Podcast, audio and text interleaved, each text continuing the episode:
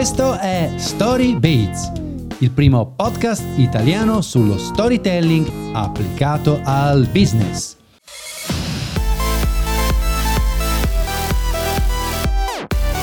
Benvenuti, puntata numero 11 di StoryBiz, dopo le due di Silvia Floris sugli archivi e lo storytelling.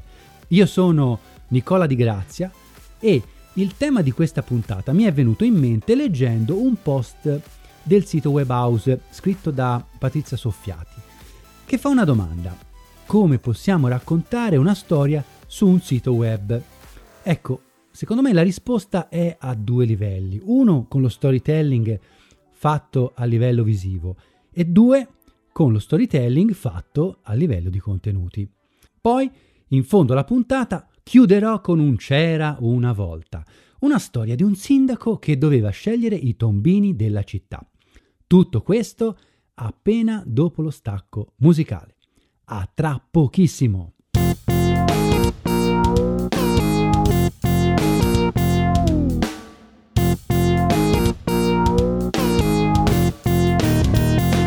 Dunque, parliamo di principi narrativi da applicare a livello visivo su un sito. Questo livello è importantissimo. I contenuti visuali, immagini, grafica, video, ottengono ben il 94% di visualizzazioni in più rispetto ai contenuti solo testuali. Vi condivido poi la fonte sul sito StoryBiz. Allora, quando raccontiamo la nostra marca è importante mostrarla con un mondo visuale, un immaginario, che dà senso a tutta la comunicazione. Ci orienterà a scegliere anche gli oggetti grafici del sito web, quindi icone, simboli, colori e foto. Ci sono dei tipi di immaginario visuale abbastanza standard. Facciamo degli esempi. Il sito web di Mandarina Duck l'impresa che vende le borse principalmente. Colori del sito bianco e giallo, un giallo energetico. Foto in home page di autobus, trolley, biciclette. Una rubrica parla poi di cartoline dal futuro. Beh, a me questo suggerisce un immaginario visuale di avventura e di viaggi. Su StoryBiz, nel post dedicato alla puntata, vi metto poi lo screenshot del sito. A proposito, noi di StoryBiz sul sito puntiamo a un immaginario sportivo e di business, cioè economico. Andate a vedere l'home page. Altro esempio, il sito Tiffany dei gioielli. Punta ad un immaginario economico? Visto i costi dei suoi prodotti, potrei pensarlo. Invece no, punta a un immaginario più amoroso, mostrando gli affetti alla famiglia, e di cura, medico, il suo verde è un verde che si avvicina allo smeraldo, ma è anche un verde tranquillizzante di cura. Che Tiffany voglia farci entrare nel suo mondo immaginario è abbastanza ovvio. Nella sua homepage in basso scrive di farci entrare nelle meraviglie del mondo. Tiffany. Ok, ho citato alcuni immaginari visuali di siti web con cui le marche ci vogliono far immedesimare nel loro mondo. Ma quanti sono questi immaginari? Secondo me sono nove. Sette li prendo a prestito dal libro di Andrea Fontana, Storytelling d'impresa. Io ho ampliato con altre due categorie, quindi nove. Nove tipi di immaginario visuale e sono 1. Militare, quindi con immagini di potere, di conquista, 2. Religioso. 3. Economico, con immagini di denaro, grafici di crescita. Poi 4. Medico. 5. Sportivo, con immagini di potenza fisica, agonismo, gara. 6. Eh, amoroso. Poi un immaginario 7. Politico. L'ottavo lavorativo, con immagini di impegno, di progettualità. E infine un immaginario, il nono, immaginario avventuroso o di viaggio. È un immaginario che ho scelto io, ad esempio, nel mio sito fromloop.com. Lì troverete nella home page delle belle mongolfiere in viaggio. Voglio approfondire adesso un elemento visuale estremamente importante, la foto principale del sito. Il web design di oggi usa soprattutto questa foto all'inizio della home page e tecnicamente si chiama Hero Shot. Già il nome di eroe la lega concettualmente allo storytelling. Questa immagine potrebbe essere efficace dal punto di vista narrativo, oppure appena presentare un prodotto. Se vado oggi sul sito della Fiat c'è una bella immagine della 500, ma non posso dire che è un'immagine narrativa. Stessa cosa, sul sito della Apple, splendide immagini di prodotti, ma non narrative. E quindi se magari tu non vendi prodotti e vendi servizi, potresti avvalerti di un'immagine narrativa. Ora, cosa intendo però per immagine narrativa?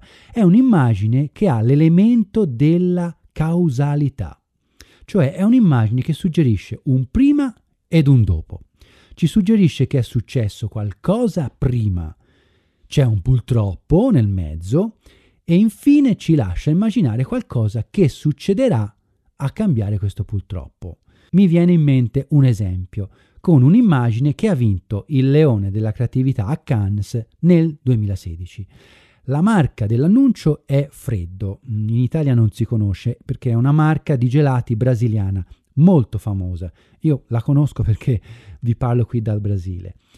Un bimbo in questa immagine sta cadendo rovinosamente, ma mentre è quasi a terra si preoccupa di salvare il gelato e tenerlo miracolosamente orizzontale. Quindi il dopo nella foto non si vede, si vede il purtroppo, ma ognuno poi si immaginerà come va a finire questa piccola storia. Partiamo adesso con lo storytelling fatto con i contenuti a livello di testi su un sito web. Sicuramente un'ottima occasione è usare la narrativa nella sezione Chi siamo, raccontando la storia e i valori dell'azienda. Invece spesso è un'occasione sprecata. Le pagine Chi siamo si somigliano quasi sempre.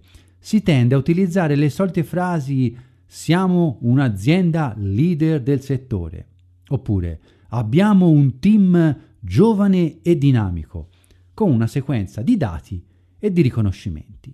Non c'è un momento di debolezza, non un purtroppo, che invece creerebbe empatia, che fa umanizzare il personaggio o la tua azienda in qualsiasi racconto.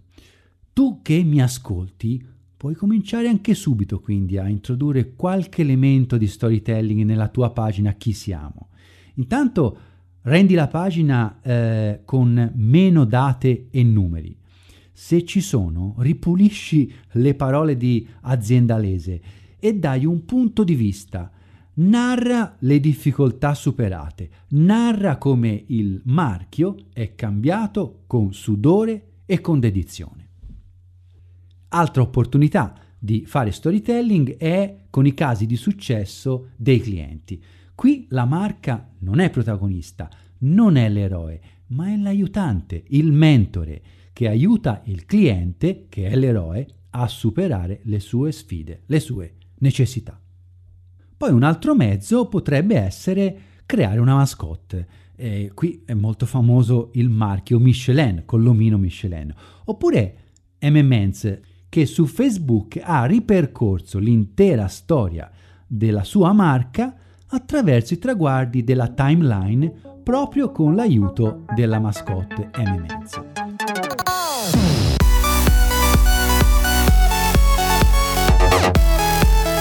Infine chiudo con una storia. Una storia che è simbolica su un contrasto che a volte ho osservato quando si costruisce un sito web. C'è la parte creativa del sito web che spesso non concorda con le logiche di usabilità che si occupano di rendere il sito facile da usare, pratico e semplice. E qui spesso ho sentito diverse discussioni fra i due tipi di professionisti. La storia inizia così. In un paesino nel sud della Francia, un architetto partecipa a una gara per i tombini di tutta la rete urbana. Questo architetto fa un bellissimo progetto dove i tombini sono di forma rotonda. Un altro architetto invece presenta un progetto con i tombini quadrati. Ora, tutta la città, appena sa dei tombini quadrati e dei tombini rotondi, comincia a dire che non c'è assolutamente gara. Il sindaco ama il design quadrato. Se uno entra in casa del sindaco vedrà tavoli quadrati, specchi quadrati, piatti quadrati, ha quattro figli, ha quattro macchine, tutto quattro, tutto quadrato. Il sindaco ama le forme quadrate. Nonostante questo, però, il nostro protagonista architetto continua la gara. Arriva il giorno in cui il sindaco convoca tutti per la scelta finale. La prima presentazione è dell'antagonista, è una presentazione spettacolare, tutti applaudono, il sindaco specialmente sorride e applaude. E poi dopo arriva la presentazione del nostro architetto, con i tombini rotondi. E il nostro architetto dice poche parole. Una copertura rotonda, signor sindaco, non può cadere attraverso l'apertura circolare, perché non importa come lo si posiziona, la copertura è più ampia del foro. Ma una copertura quadrata, signor sindaco, seppur meravigliosa, potrebbe cadere in diagonale. Quindi una cattiva notizia per chi usa la strada come pedestre. Ascoltate queste parole, il sindaco decise. Progetto dei tombini rotondi. Quindi, morale, anche per un sito internet, la parte creativa, lo storytelling e il visual storytelling devono porsi al servizio della usabilità. Per oggi è veramente tutto. Spero vi sia piaciuta la storia dei tombini. Ricordo, seguiteci sul sito Storybiz e se vi è piaciuta la puntata iscrivetevi alla newsletter per essere aggiornati sulle prossime puntate. Ciao da Nicola Di Grazia, alla prossima!